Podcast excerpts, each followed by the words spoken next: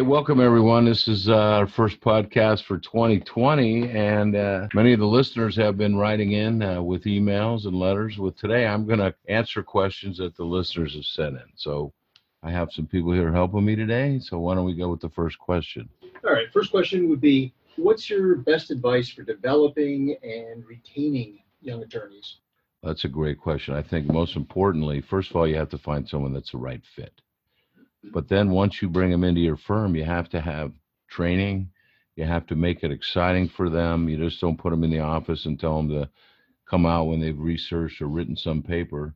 You need to let them do many different things. You need to mentor them, be kind but firm, and pay them well and give them opportunity. I think more of the people today, money obviously is a big deal. Many law students have significant loans and they have significant financial obligations. But you want to have someone that's passionate about what they're doing, and the money isn't everything, although it's important. All right. When you have punitive damages and you're asking for close to $75 million, how do you handle the hesitancy of a jury to award that much money to a single plaintiff? Well, in a punitive damage case, it all starts in the very beginning in the voir dire, and you start talking to jurors about what is the purpose of punitive damages, which is to punish someone for wrongdoing and also to deter others from doing it. And you have to make it about much more than an individual, and it's not a windfall for one person. What it is is a punishment for bad conduct, but it's more importantly used to deter others from doing that. So in the beginning, if you're asked for 75 million, whatever that figure is, obviously the company would have to be a large company to sustain a verdict of 75 million punitive damages. And sometimes I might tell the jury at the very beginning, at the end of the day, when it's time to discuss damages and what they're called punitives, but they're also called exemplary damages. And I make a point of saying exemplary damages are are used to set an example, and that's what you're going to be doing. And you're not to be con- concerned with the amount of the money, who's paying it, if it ever gets paid. That's not your job in this case. And if somebody brings that up, you need to tell the judge that they're not following the law. This one I find particularly interesting because in the course of my career, I worked with both of these actresses. So I'm curious about your reaction to the college admissions scandal. Well, uh, as a parent who's been through it, I would uh, not be a good juror on the case. Now, having been in the area where it's happened, knowing, you know, somebody called me up one time and said, "Oh, your daughter, uh, two of the schools that she went to uh, were in, involved in this, and so she won the daily double." I said, "Well, no, actually, she had the trifecta because people from her high school were also involved." So, yeah, I mean, it, it's not a good thing, but it shows you, especially in the areas where it happened. You know, you have uh, the west side of Los Angeles, Silicon Valley South Orange County, a little bit San Diego, La Jolla, and then in New York, Connecticut, and Florida. Those are really the areas that you see it. And I think part of it is stems from the parents' competition, the parents wanting to live through their children, the parents wanting their children to do well, which is very admirable, but they blur those lines and they cross the lines and the kids end up being the ones that get hurt. Obviously, some of the parents have been now charged. We'll see what happens with the remaining cases. Obviously, the big cases are still out there. We'll see what Singer gets for his sentence. We'll see what happens to Martin Fox, who was allegedly paying the test centers. He pled guilty. So I'm not surprised at all on what happened. I'm not surprised having my children raised in the west side of Los Angeles, what parents will do. But it's unfortunate, and it should be better opportunities for kids to go to school and I'm I'm certainly a good example of it doesn't really you don't have to go to an Ivy League school or or you don't have to go to USC to be successful. And I think there are many good colleges out there for kids, and it's all up to the individual. And the school is not going to be the deciding factor of how you do in life. And it's an unfortunate thing, and hopefully it won't be happening anymore. Uh, top cases of the last decade that really maybe wow. changed the trial game wow, there's so many. I mean, the pharmaceutical avenue where you go, whether it be Vioxx, Actos, Mark Lanier, multi billion dollar verdict, Pinnacle, the HIP, uh, DePuy, ASR, Johnson Johnson, you know, multi-billion dollar verdicts there, Roundup billion dollar verdicts. I think what you've seen is the value increasing when you have a large company and a claim of a ongoing problem, whether it be Roundup or talc or uh, ASR hips or Actos or Vioxx, that people are not afraid to to substantially weigh in with a big verdict. And a billion dollar verdicts are not a big deal. I know I was fortunate to get a billion dollar verdict in 1999, and it hadn't really happened. And everyone's saying, "Well, you think you're going to do that again?" I go, "I don't know if I'm going to do it again, but I think it's going to continue to happen." It took a while, but you're seeing it, and it's not rare now that somebody gets a billion dollar verdict. So I think values of verdicts have increased. Jur- jurors are more aware uh, of what's going on in the world, and they're reading. And obviously, the internet is a huge educator of jurors, and and lawyers are getting better. I think the plaintiff lawyers are getting much more skilled at putting on these cases on doing a good job to quickly get to the point and convince jurors and persuade them to go in their in their favor. Next question, I'm, we're sitting here in your office looking out at the Hollywood Hills. So we had a question here about movie adaptations and what case of yours, you know, would, would make a great movie in the vein of, you know, there's the new Mark Ruffalo film Dark Waters about the DuPont water contamination case. Well, actually, I think those are the Santa Monica Mountains, but that's okay.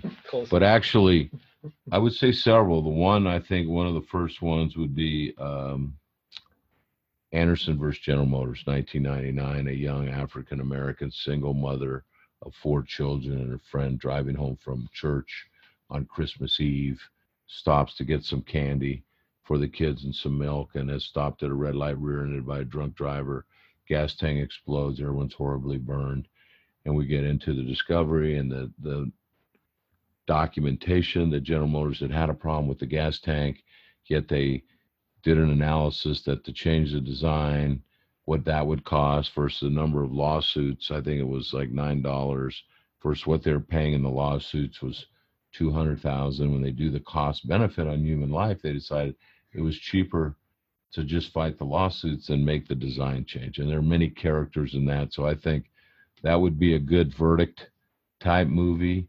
But I've had many other cases, Cuthbertson versus the Metropolitan Transit Authority, where Cameron Cuthbertson was a 40 some year old African American blind individual who was using the train, the red line, which is underground train in Los Angeles, or actually the blue line is what he was on. And as a blind person, they're very dependent upon the transportation. And as he went with his cane, all on video, looking for the door, they looked for the light. And as he went, he stepped in between the cars, and there was no barrier, no guard. And he fell down as he tried to get up. The train basically cut him in half. And what was unique about that case was the blue line in, is the most traveled uh, train in the LA County area, and it serves the lower income areas yet it's the only area on the metropolitan transit system that didn't have guards in the gap. And some people would say that because the they weren't paying attention to the people that lived there, but all the other ones that went to Pasadena and the more wealthy or affluent areas, they all had guards on them, whereas the other one didn't. And there's much that came out about that case and the blind community and things that matter. So I would love to do some movies someday. I, I really like legal movies. The Verdict is my favorite one, though. How will California's new law permitting convicted felons to serve on juries affect the justice system? I'm not really sure. I mean, obviously, uh, felons were not allowed to sit on juries, so now they can. In a criminal case, I kind of think that one of the other side may take the juror off once they disclose that. So I'm not sure what a big effect it's going to have. So I think the jury's out, so to speak. So, all right, question here uh, about the future of SJQ and the uh, voir dire in California versus the rest of the country, differences between California. Sure. So SJQ is a, a supplemental jury questionnaire, which is allowed in California by most judges, which gives information. Uh, as a trial lawyer, I think that the more information you can have, whether you represent the plaintiff or defendant, helps you make a uh, informed decision on who the jurors are going to be to decide your case. I think they are. Uh, California, you're supposed to be unrestricted. Some judges allow less time. Each state is different. Federal court, there is no voir dire usually. In California, maybe minimal. But I, I think voir dire is the most important part of the case. And if you're not able to really dig into who your jurors are, you're just in a, a blind shooting match and you don't really have any idea what's going to happen. Got a question here that deals with um, someone who's ever present in media right now, President Trump. And uh, we've got a question about the impending impeachment trial and what strategy you would take if you were making the case. Well, I think the problem with the impeachment is that the jury is already picked, and the jury is probably not going to be favorable for impeachment. So I think the Democrats are going to have to do their best. I think a lot of it is is posturing for the next election, and I think they want to put out as much as they can to make the president look bad, and hopefully, and it's it could be for a political motive, uh, kind of like the Bill Clinton uh, that I thought the impeachment trial was not going to be successful, but they went through it so I, I think they got to really bring out the the best stuff they have on President Trump. Maybe they're getting more stuff. Maybe they're not. I obviously I don't think that he will be convicted in the impeachment trial. Talk about a courtroom loss and what it taught you.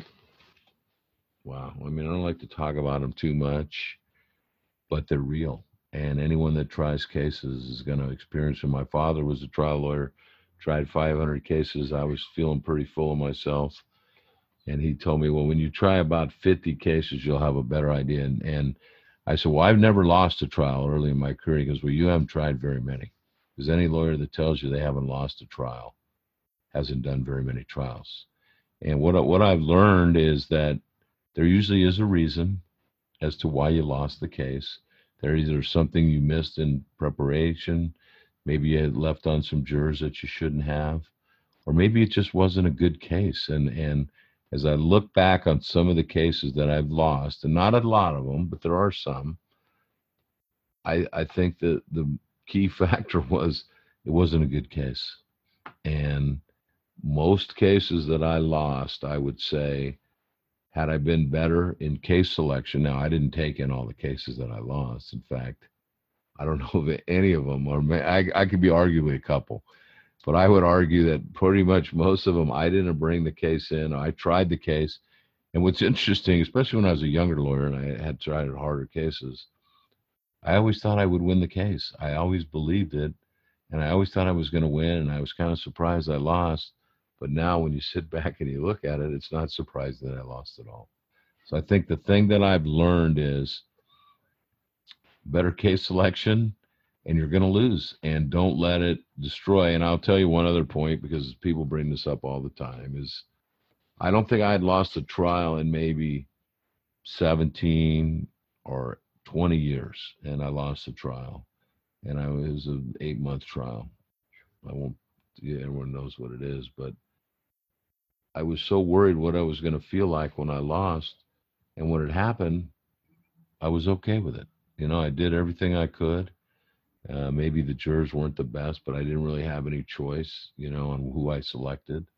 And I think I did a good job. On my team, our team did a good job. The other lawyers were good that we were against. They did a good job. They must have had the better case, and they won. But I was worried about how I was going to feel about it, and I think I felt pretty good. And I think I felt good because I knew I'd done everything I could, and it was out of my hands. That leads me into another question because obviously we made some good choices. How do you decide what kind of a case to take on? Well, you know, we're always looking for three things. Number one, there has to be liability. Number two, the kind of cases we handle, there needs to be significant damages. And number three, there needs to be somebody that can that you can collect from. So those are the three things. A lot of cases have big injuries and no insurance or nobody to sue or no deep pocket that's responsible. Some cases have great liability, but the damages aren't good. So I think it's an art. I think over time you get better and better at it. but we take cases that don't pan out and that happens but you don't always know that at the beginning not everybody's being hit by a brinks truck crossing the street on a green light in the crosswalk i mean there are other a lot more difficult cases out there that are righteous cases that take more work that we handle and that's the way it is Going to football, I know you're a big football fan. What do you make of these lawsuits pertaining to concussions in the NFL and in college football? I think they're very difficult. I mean, obviously, I knew, and I probably didn't know the extent of the CTE. I had concussions, clearly, you know, multiple, both in high school and in college. And I would do it again. I mean, I loved it so much. I think most of the players that you see would probably do it again, even now that they know the risks. Maybe in the younger, the Pop Warner, the younger people, maybe it was different. But I do see a lot less people, a lot of parents are not allowing kids to play football. There's a lot more, lot less kids in football. The numbers are way down in high schools, and they're choosing other sports, which is fine. But I, I think they're difficult cases, particularly the NFL. I know they were reached a settlement, but there were so many hurdles of workers' comp and assumption of the risk and which concussion caused the CTE. Was it when you were in high school? Was it when you were in Pop Warner? Was it when you were in, in college? Was it in the NFL? How do you prove it? I think they're very difficult cases to prove. I'm glad for the former players' sake that they were able to get some money. Obviously, it's not a lot for a lot of people, but it was a very difficult case. I think the lawyers did a good job for the clients in that case. Well, I think that the the, the game, the rules, the the uh, head with the contact with the crown of the helmet, a defenseless runner. I think those are good things for the game. Sometimes I see hits that I say, wow, that was a great hit, and they gave him a penalty and kicked him out of the game. But with the extent of the injuries that have occurred, and we can see the evidence now, it's pretty self evident about the CTE that I think it's a good development. And I think it's good. I think it's a great game, not only for the competitive it, but for the life lessons that young kids learn to be part of a team, 11 people on the field at once. Everyone has a job to do. Everyone has to do their duty. And if one person lets the team or doesn't do their assignment, the play will fail. So you have to rely on other people. You have to be disciplined. You have to execute. You have to be accountable. And it's been great for me in my life, the life lessons I've learned. This is Brian Panish from Get in the Game podcasts about lawyers in the legal field. Hope you like what you're hearing.